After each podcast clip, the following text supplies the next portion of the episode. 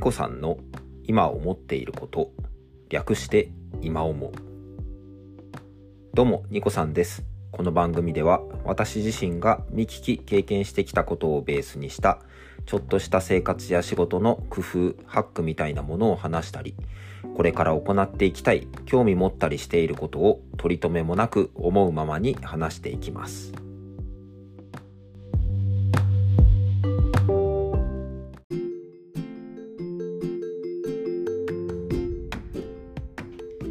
ということで、117回目、4月27日の収録です。いつも聞いていただきまして、本当にありがとうございます。今回は、何事もスタートは知ることについてお話をさせていただこうと思います。このお話をするきっかけはですね、今、えー、ある団体のキックオフという名前で、名目でですね、出会いの空間デザインということで、えー、勉強会といいますか、えっ、ー、と、研修といいますか、まあそういった時間をですね、えっ、ー、と、担当させていただきましたので、ちょっとそれをお話ししたいなと思いました。えっ、ー、と、こういった、まあ、オンラインのですね、あの、出会いとか、えっ、ー、と、チームアップっていうものがですね、非常に、まあ、増えてきた時代かなと思います。まあ、それもですね、この、まあ、コロナの取り扱いが世間的に、まあ、変わってきたというようなこともありましてですね、対面に戻ってきたというような、あの、業界、団体とかもですね、多いんじゃないかなと思います。で、その中でも、まだまだ、えっ、ー、と、リモートの強さというものってあると思うんですよね。今まで出会うことが難しいとされていた方方々が、えー、様々なですね、ツールとか機械を通じて、えーと、出会うことができるようになったっていうのは間違いなくオンライン、えー、インターネット、まあ、ネットワークの、えーと、技術の進歩、えー、様々だというふうに思っています。で、私が今回ですね、このキックオフという名目の出会いの空間デザインを担当したのはですね、まさにリモートチームなわけなんですよね。で、そこでは今まで例えばそのコミュニケーションツール、まあチャットワークとかスラックとかそういったね、コミュニケーションツールがあると思うんですけども、その中での、まあ、テキストでお会いしたことはあったかもしれませんけども、例えば画面を通じてですね、まあズームのいわゆるあのカメラを通じてですね、自分の顔とか声とかっていうのを、まあ、直接見ていただくというような機会っていうのは、今までなかなか、えー、作っていくことができなかったそうなんですね。で、そういった人たちを、まあ、一堂に会して、あの、人によってはテキストで会ったことありますけども、初めましての方いますよね、ということで、いわゆる、あの、初めましての会を、まあ、主催するというような形を取らせていただきました。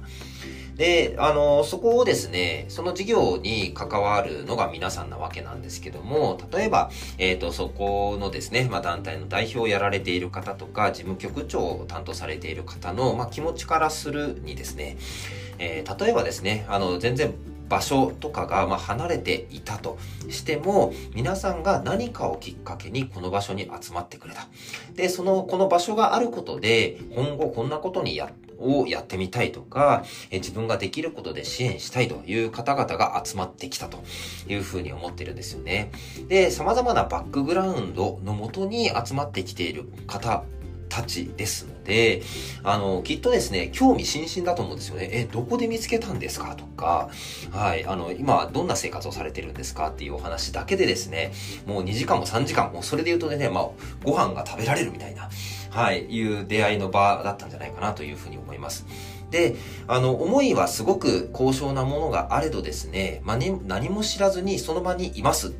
で、テキストだけでコミュニケーションする人たちだけで、なかなかね、あの、簡単にプロジェクトを進められるものでもないでしょうから、どこかでいわゆるチームビルディングというような機会っていうのは、きっと作っていく方がいいんじゃないかなと思ったりします。で、これはですね、私自身がもともと所属していた NPO 法人の中では、キックオフとか打ち上げか、あの、自分たちのプロジェクトに名前を付けようとか、そういうですね、節目のところを一つ一つ、あの、まあ、みんなで盛り上がりながらやっていくという、とても素晴らしい文化があったんですよね。で、こういった文化っていうのは別にその組織に留まっている必要はなくって、いろんな人といろんなことをやっていって、あの、いろんな力がですね、まあ、あの、世の中結集されていくと、もっともっと良くなっていくと思います。で、そういった一つ一つの節目ですね、ぬるっと始まるんじゃなくて、じゃあ今から始始めましょうというようなことをしっかり作っていくのは大切だと思っています。